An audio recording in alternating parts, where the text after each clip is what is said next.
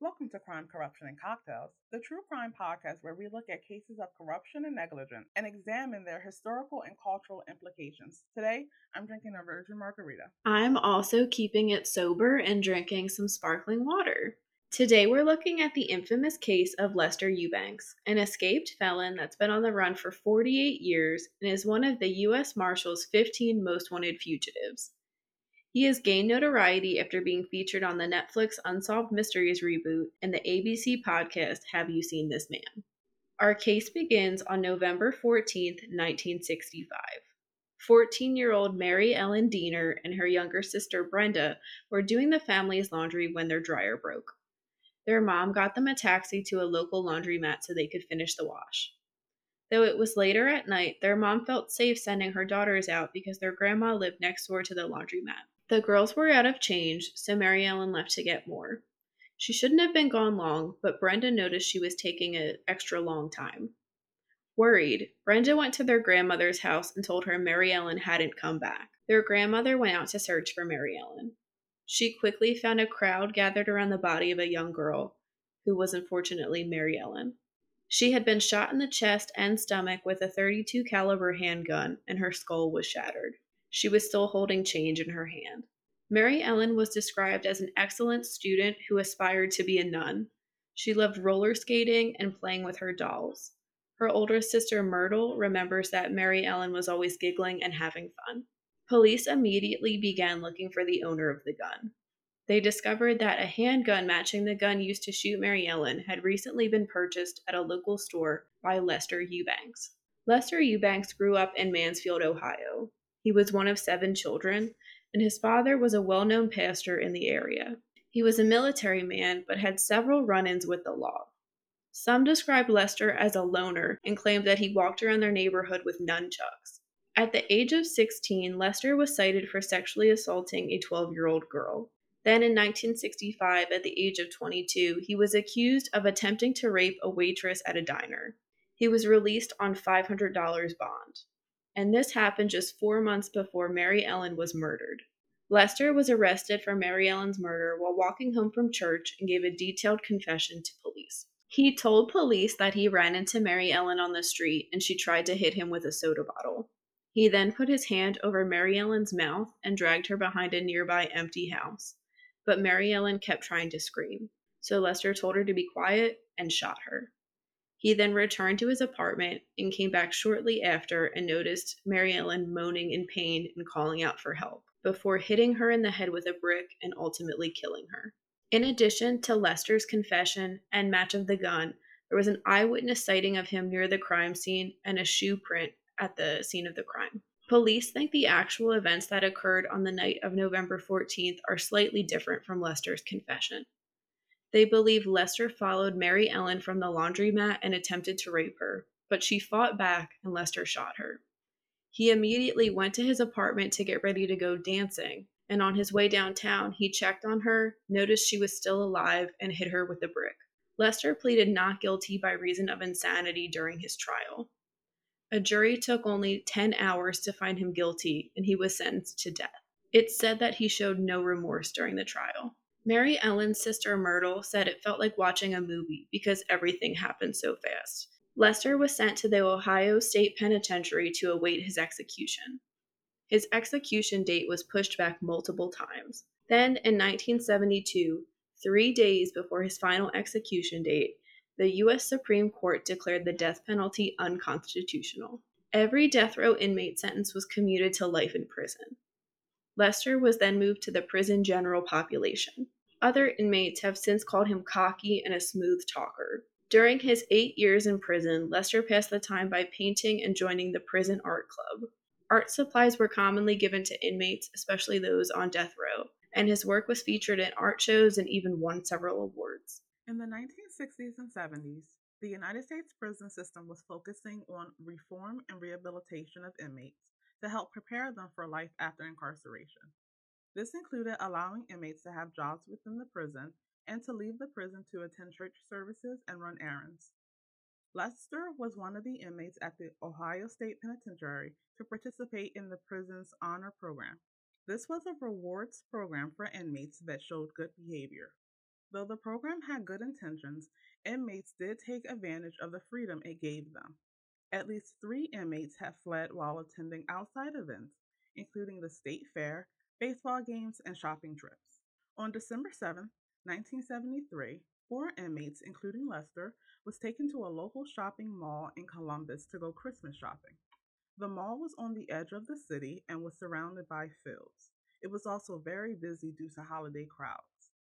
During the trip, the inmates did not have to stay with the guards and were able to wear regular civilian clothes.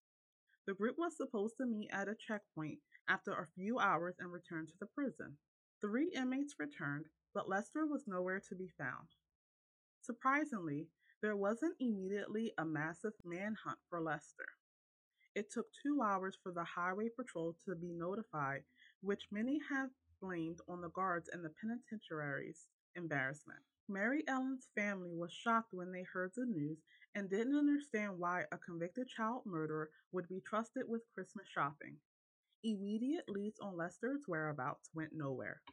Records from the prison showed that Lester had been getting lots of visitors in the weeks leading up to his escape, which solidified the police's theory that this was a planned escape. They felt someone was waiting for Lester at the shopping center and that this person had a connection to prison staff. Upon further looking into Lester, it was discovered that he wasn't such a model prisoner after all. His records show that he had gotten into multiple fights with other inmates, yet somehow he still received recommendation letters for the honor program. Some even questioned whether he had charmed the guards into helping him. Police began looking into Lester's family for answers. His father, Mose, was a well known preacher and civil rights leader in the area who had connections with nearby prisons. He founded a program that allowed inmates in Ohio prisons to go to church and to do local odd jobs outside of the prisons.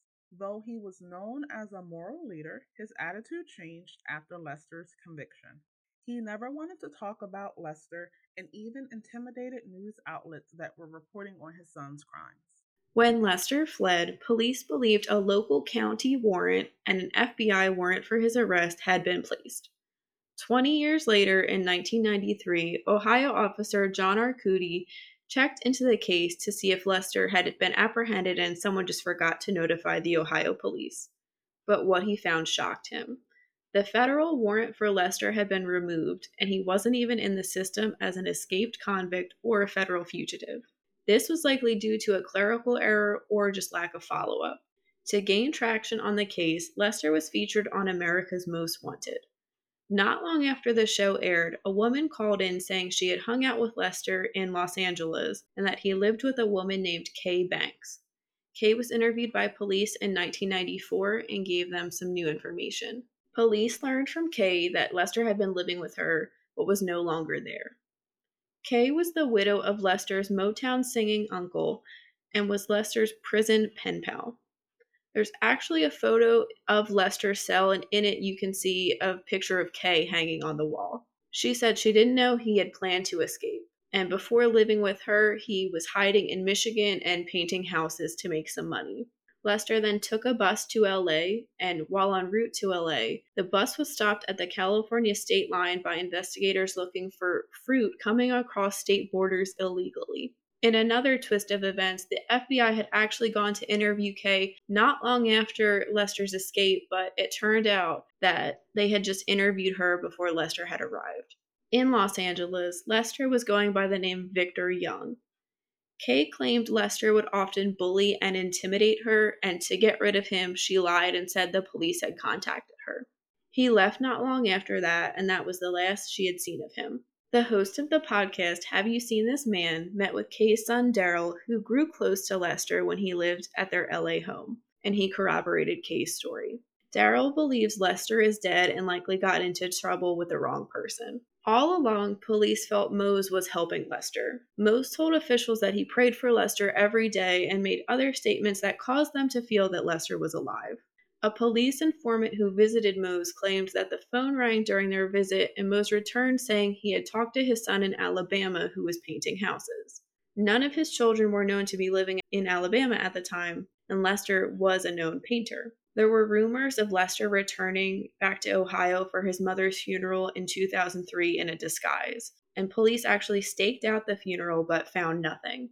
Mose died in 2012, and his obituary made reference to Lester, whose whereabouts were claimed to be unknown. The host of the Have You Seen This Man podcast met with the man claiming to be Lester's son. He said he was conceived when Lester raped his mom sometime before Mary Ellen was murdered. The anonymous man never met Lester, but said Lester's family had some contact with him. It was confirmed through a DNA test that he was indeed Lester's son. The U.S. Marshals have been trying to gain approvals to compare his biological son's DNA against samples of DNA collected from unsolved crime scene evidence around the country in hopes that it will yield a match and offer hints to Eubanks' new identity or recent location. However, there are legal issues regarding the use of DNA and familial searches to assist in criminal cases. Myrtle has worked to keep Mary Ellen's name in the public eye and has pleaded with Lester's family to come forward with information. She wrote a piece for a local newspaper and said, quote, As long as Mary Ellen's convicted murderer is free, her soul cannot be at rest. End quote. Deputy U.S. Marshal David Seiler began working on the case in 2016. He believes Lester is alive based off statements his associates have given. Brian Fitzgibbon, another member of the U.S. Marshal Service, agrees and said, quote, He's alive. I feel we're getting closer, end quote. In the fall of 2020, Lester was featured on the reboot of Unsolved Mysteries, which brought in tips, renewed interest to the case, and support for Mary Ellen's family. If Lester is alive today, he would be 76 years old. Lester has a large scar on his right upper arm. You can find an age progression photo of Lester on our social media accounts. We'll be sure to post this once the episode is up. And there is a $50,000 reward for information that leads to his arrest. As we said at the start of our episode, Lester has been on the run for almost 50 years if he is alive today. Del, do you think he is alive? And if so, do you think he'll ever be found? I think he definitely is alive. There's no real evidence as to why he would have died early um, and people tend to live later these days. And I don't know if he's going to be found. I think in a lot of cases, the longer you've been on the run, the more adaptable you are at being on the run. So I think that in a similar situation to what happened with Kay, that if he even thinks that the FBI is going to be on his trail, he's going to leave. And she was lying in that case, but someone else could be telling the truth. Yeah, I do think he's alive.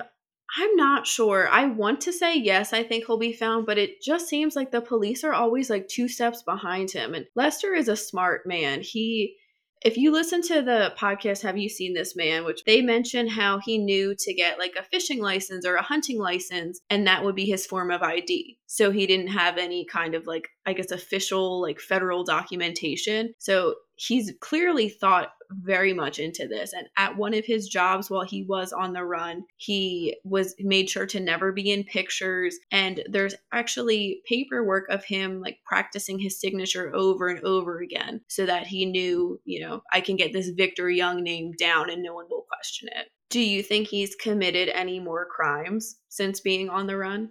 Yes i definitely think that he has um, in addition to just the crimes he would need to commit to actually be on the run, such as identity theft, I think that he's shown himself to be a repeated rapist um, and violator of other people, and I don't see any reason why that would have stopped. How about you? That's how I feel too. Um, in the Netflix special, one of the officers working on the case mentions the recidivism rate for sex offenders too. And like you said, he has proven himself three times to be a sex offender. So why would it have really stopped? And honestly, all these close calls with the police, I'm sure he felt emboldened like they're never going to catch me, like I can do whatever the hell I want. I do have to say though, I understand why he would escape. I mean, I we're going to talk about prison reform um, and the actions of the penitentiary a little later on, but why would he not escape? I feel like that's more of the question. He was given so much freedom and leeway to go to the mall.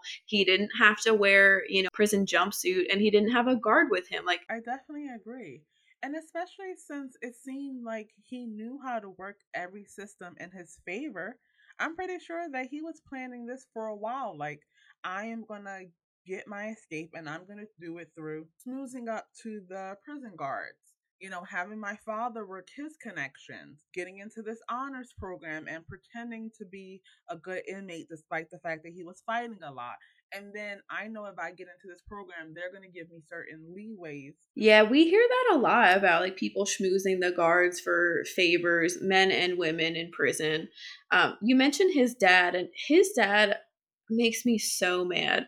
Um, Myrtle, Mary Ellen's older sister, said that no one in the Eubanks family ever apologized to her family or like try to contact them at all, which I think is really appalling. I mean, I know that you're probably very embarrassed and ashamed and maybe you don't really know how to feel at that moment. But if he's supposed to be a man of the cloth and some moral leader, you can't even, you know, say, I'm going to pray for you or anything like that. This whole thing just really breaks my heart. If you see one picture of Mary Ellen, she looks like the sweetest girl and she really does look like a little girl. She doesn't really look 14. The fact that he told the police, oh, she was going to hit me with a bottle and I had to defend myself. Who are you kidding with that?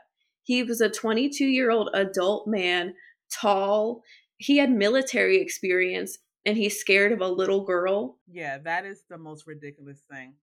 I was so afraid of her. I shot her twice, then went home, then came back to check on her body, saw that she was still alive. So I was still really scared for my life, so I hit her over the head with a brick. And the fact that he went out dancing like nothing was wrong. He is a monster. That's what they say many times in the Unsolved Mysteries episode, and he is an absolute monster. And if his family is helping him, it's truly appalling. So that gets us to another question I had for you, Del. Do you think you would ever hide a loved one, whether it was a family or a friend, if they had committed a crime? Everything morally in me wants to say no, that I wouldn't do that that I would tell them to come in and then go into another room and call the police to come pick them up. But honestly, I would consider it. I care about my friends, I care about my family, and if I was their one anchor that they had, and they felt so comfortable with me that they would literally risk their freedom to reach out, I don't know how I could turn that away. How about you? I kind of agree. And I know I'm just like over here talking shit on Lester's family, but I do understand like you don't know how you would react until you're in that situation. I guess it would maybe like depend cuz I know you can get in trouble for that obviously and I wouldn't want to, you know, have any trouble with the law.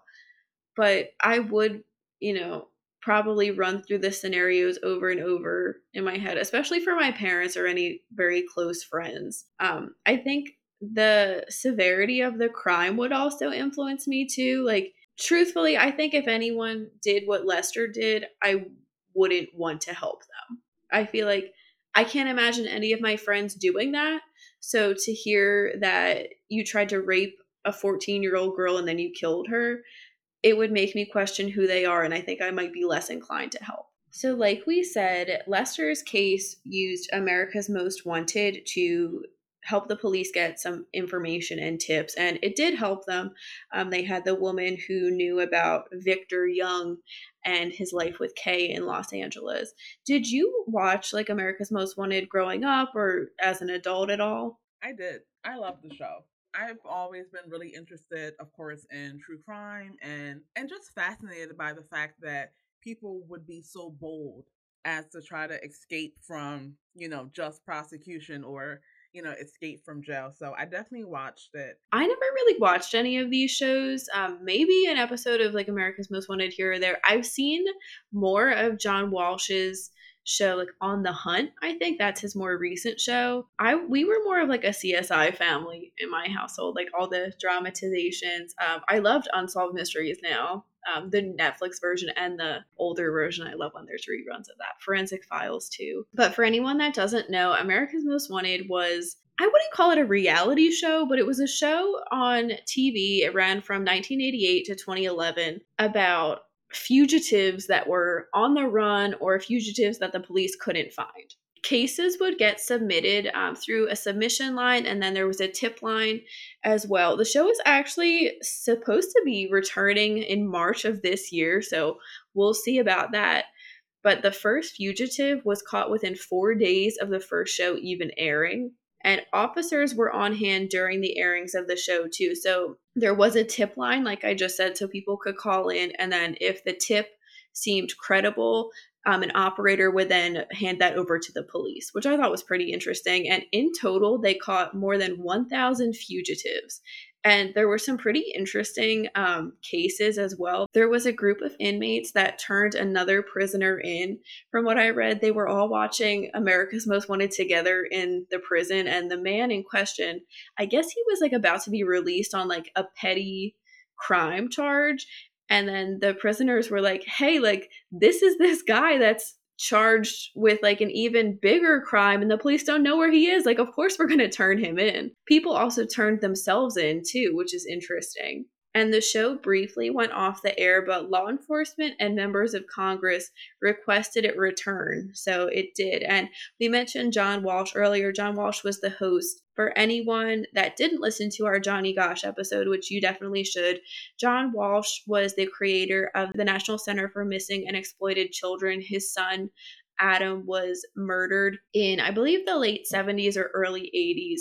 And John Walsh and his wife really became advocates for victims' rights and to help missing children and to make communities safer, essentially. He's done a lot of work. He was the host of the show. He's still, even after he's been on the show, he's done a lot of um, really great work. But there are criticisms of the show. So, the American Civil Liberties Union questioned whether or not the fugitives on the show would get a fair trial if they were caught, which I definitely understand. I actually never even really thought about this until like doing some research. I definitely understand the ACLU's um, criticisms of the show, especially since the show is plastering your face up and the show is called America's Most Wanted. So it's assumed that you committed a crime and you are guilty.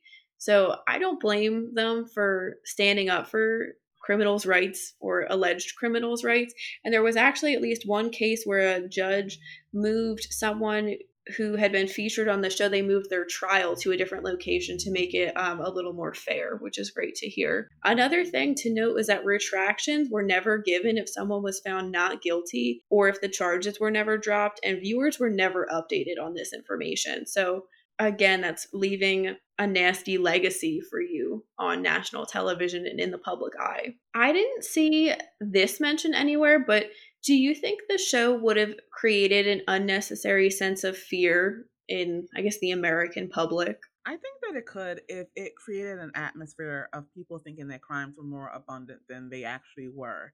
You know, if you're always looking at someone else suspiciously, it's really hard to form a, a community with that person if you're always looking over your shoulder, like, hmm, I wonder if someone's going to do me harm, I think that you would find it very hard to actually form connections and trust people and actually create a good society and set societal standards. I feel the same. Um, I feel like we as America are kind of a fearful society. We're not very trusting, which you know, in modern times, I feel like there are a lot of reasons not to be trusting of people. But if we're watching every week, hearing about this new dangerous person is out there and they could be in your neighborhood, let us know. Like, I know I probably would have been anxious watching that as a kid. Like we said, Lester is on the U.S. Marshals 15 Most Wanted list. Um, that list started in 1983, and 238 of the listed 15 most wanted people throughout the lifespan of the program have been apprehended. Offenders tend to be career criminals with histories of violence or whose instant offenses pose a significant threat to public safety. And current and past fugitives in this program include murderers, sex offenders, major drug kingpins, organized crime figures, and individuals wanted for high profile financial crime. So, pretty much everyone you would think of for this type of list. And we also have the FBI's most wanted here in America, their most wanted fugitive list. That started in 1950, and 490 of the 524 fugitives that have been on the list were apprehended. So I guess they have a pretty good track record. And FBI field offices throughout the country submit fugitives for approval to be on this list. Another thing we have to cover with the Lester Eubanks case is inmate rehabilitation programs in prison. So, when people talk about this case, I think the craziest thing to most people is that he was allowed to go out and shop for Christmas presents. And like we said earlier, prison abolition and reform was gaining momentum, I guess you could say, in the 70s. High rates of crime were also happening at the time, which led to the future prison boom, which I believe we'll talk about in another episode. We could do a whole podcast series on the US prison boom and prison system, but I know we've talked about it at great lengths already in this podcast. Inmates and activists pushed for humane conditions and opportunities for release. Reformers fought for fewer prisons and for inmates to have access to education, job training, religious worship, and smaller prison populations. And a lot of this call for reform stemmed from prison riots that were going on in the 50s. And this was kind of going on throughout the world, actually so from these riots and the reform movement came the treatment model which focused on treating prisoners and prepping them for release. So that included things like furloughs for good behavior and having jobs and maybe a little more independence around the prison. And in some cases states even created group homes for released prisoners. So jenny thinking about you know the different rehabilitation programs that are available what do you think about the specific program that lester was in I do think it has good intentions. I'm very much about prison reform, but I don't think Lester should have been included in this program. Even if he was displaying good behavior, when it comes down to it, he murdered someone and he murdered a child, and he had two other accusations against him. He's someone that I would not say would be fit to go out and just go Christmas shopping in a shopping mall. Who hangs out at the mall? Teenagers and kids. Mary Ellen was a 14 year old. So there's that threat of danger.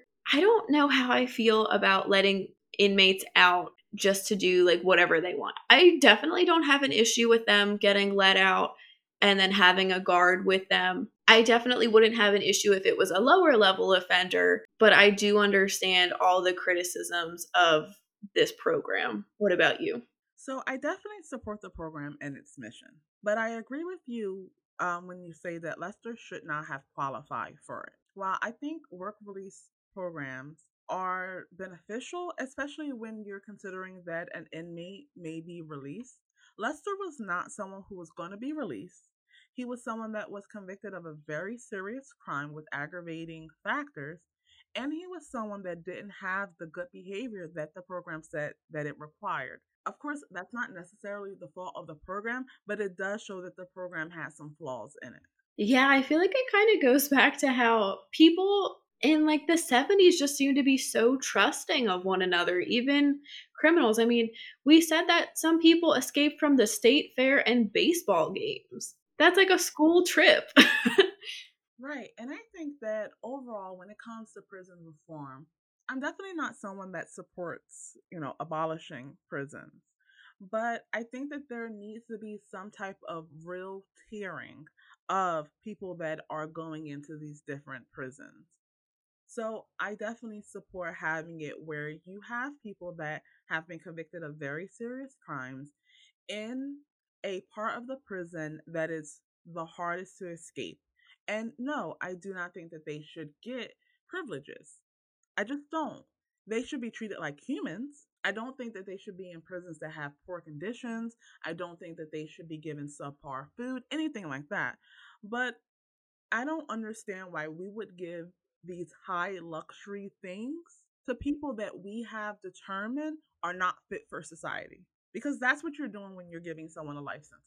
You're saying that this person is no longer fit for society, and we, as a jury, as a judge, we don't think that that summation that we have made is ever going to change. So, why are we putting them in art programs? Why are we giving them workforce development training? What workforce are they entering? When you say luxuries, Del, what do you think would be too far? Like, we said that Lester had art supplies. Do you think that's too much of a luxury for someone for a life sentence? Do you think like an education program is too much? So I think that they should be allowed to have a basic education program. So, for example, if they don't have a high school diploma, they should, you know, get that equivalency, you know, GED, stuff like that. But I feel like there is only so much money that should be spent on developing the skills of someone who's never going to use them. And that's really the line that I draw. So, hey, I want you to spend that money on the person that you brought in that has a three year sentence. I want you to give him high quality educational options, high quality workforce options. I want you to make sure that he is constantly connected to the outside world because he's going to see it again. But I don't understand why tax dollars would go to providing those same services to someone who's not going to use them. That's a really great point, and I didn't even think about the budgeting, but it definitely makes sense to put more money into truly reforming someone and giving them the skills to turn their life around when they are out of prison. I definitely think that it, it is good to have life skills and education for people that are in prison for the rest of their lives because I don't want anyone to just be like thrown away, but I agree that they shouldn't get like workforce development. While I agree with you that we should be providing them with some type of services to help pass the time, which is all we're doing at this point with someone that's in jail for life. We're finding ways for them to pass the time. I definitely wouldn't want someone just kind of thrown away, which I know that is how a lot of people view jail. You're just thrown away for the rest of your life, like waiting to rot, basically. I'm glad that Lester at least did, as terrible of a person as I think he is, I am glad that he he had something to do with himself with his art. We've seen studies where, you know, prisoners that have nothing to do, eh, that's not good for them. It's not good for the people around them either. Adele, I don't know if you've seen um, some of these newer programs, I guess, that prisons are establishing. But I watched a special, like a PBS special, a year or so ago about a prison in New York that had a college education program and people could get like bachelor's degrees while they were in serving time. And it was a very strict program. I really supported it. I'm definitely like a softie to like stuff like that though. But it seemed like a really great program and people were criticizing it saying like oh people will want to go to jail now to get free college which that is the most ridiculous thing i've ever heard no one is going to willingly commit a crime have so many of their rights taken away from them just to get a free college education and if people think people are like lining up to do that then we need to take a look at how much college costs in this country as well which another story for another day but still I absolutely agree with you. No way in hell is someone going to ruin any chance that they have at getting a job once the college degree is obtained by going to prison for a crime that warrants you actually going to prison. Because this is not a jail program. You know, jail is for typically misdemeanors or felonies that are going to result in you getting less than a year in jail. And these programs are really dedicated to people in prisons.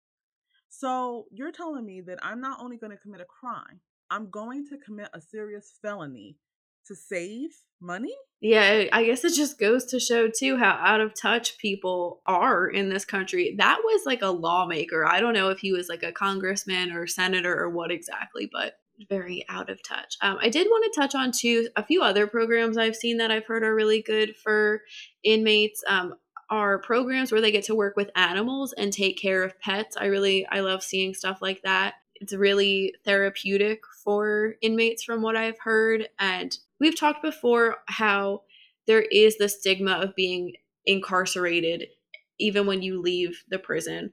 And when inmates get to work with these animals, all that stigma kind of goes away because they're not being judged by the animals. And I think that's really beautiful to see. I've also seen programs for women in prison who get to have their toddlers and babies in there with them. There's like a special ward. I'm not sure what state it is. I think it might be a few states throughout the country that have programs like this.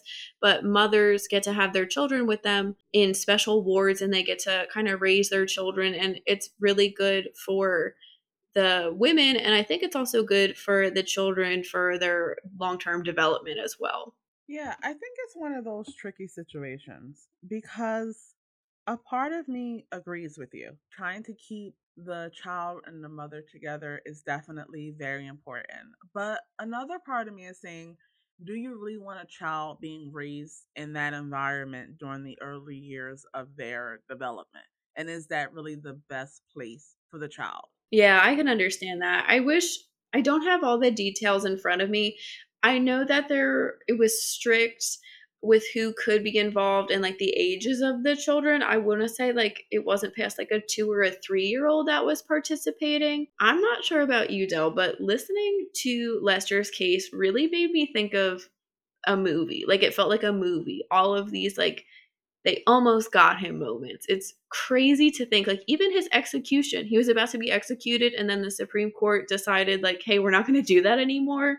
So wild. Like he's had so much luck on his side we wanted to talk about a few other cases of famous like prison escapes that were also turned into movies and are kind of like popular in our culture. And the first, of course, is The Escape from Alcatraz. So if you want to talk about that a little. Absolutely. I love this case. And it's one of those classic did they get away with it? Were they washed ashore? You don't know. So, in June of 1962, three men Frank Morris and brothers John and Clarence Anglin, they actually disappeared from the prison. And a fourth man, Allen West, was supposed to escape with them, but he couldn't open the pre dug out hatch, and the others left without him, which I love. But they're probably regretting that now if they're still alive because he actually went on to fully cooperate with the investigators and gave them all the detailed escape plans.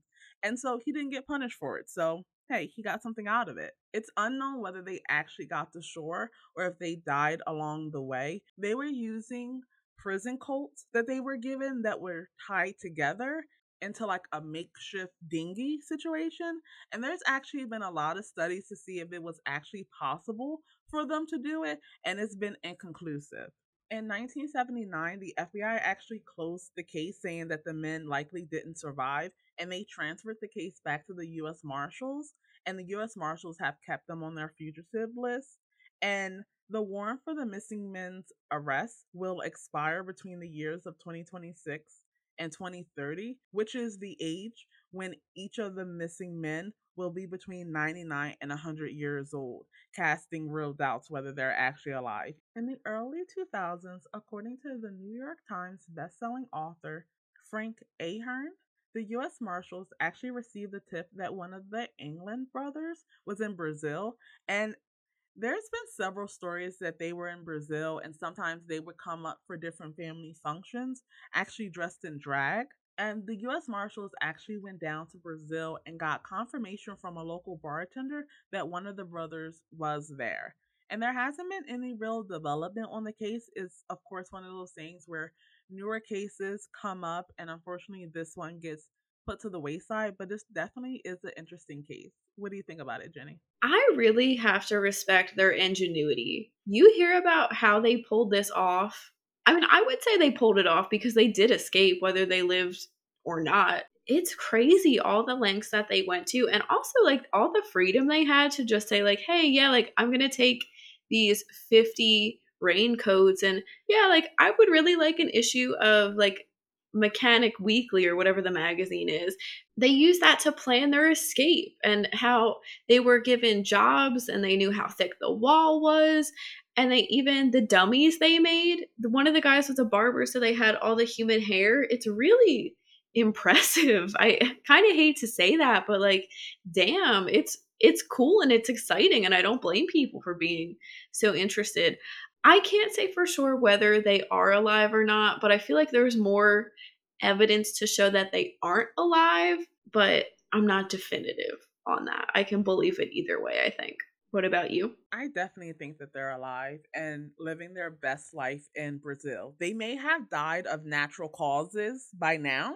Honestly, if anybody could do it and get away with it, it would be these guys. Another more recent case of a prison escape that I would say is not as like romanticized necessarily is the escape from Dannemora. So in 2015, David Sweat and Richard Matt, both convicted murderers, escaped Clinton Correctional Facility in Dannemora, New York. And that is a maximum security prison. They actually escaped through tunnels. And both men had a relationship with Joyce Mitchell. She was a prison employee who helped them escape by bringing tools in. Some people say that they had a sexual relationship with her. Joyce said that she did not have sex with at least one of the men and that she did have a sexual encounter with the other man that was not consensual. So, something to keep in mind. There has been an HBO movie that dramatized um, the situation another guard who was friendly with the men. Um, he was very lenient, and that helped them get away with this as well. They were able to hide tools very easily.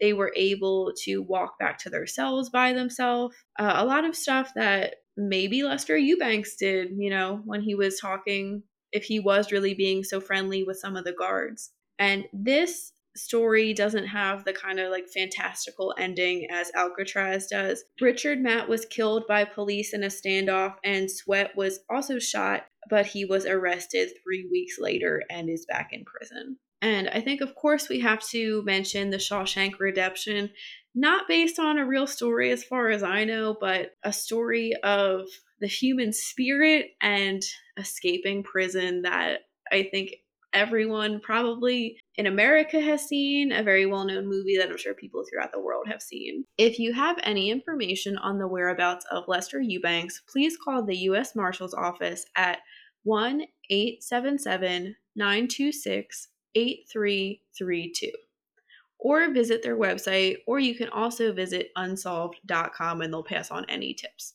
That wraps up this week's case. Thank you all for listening. Let us know in the comments if you think Lester will be caught. Make sure you click the subscribe button. You can find us on your favorite podcast platform and YouTube every Wednesday with a new episode. Follow us on Instagram at Crime Corruption Cocktails and on Twitter at Charade Inc.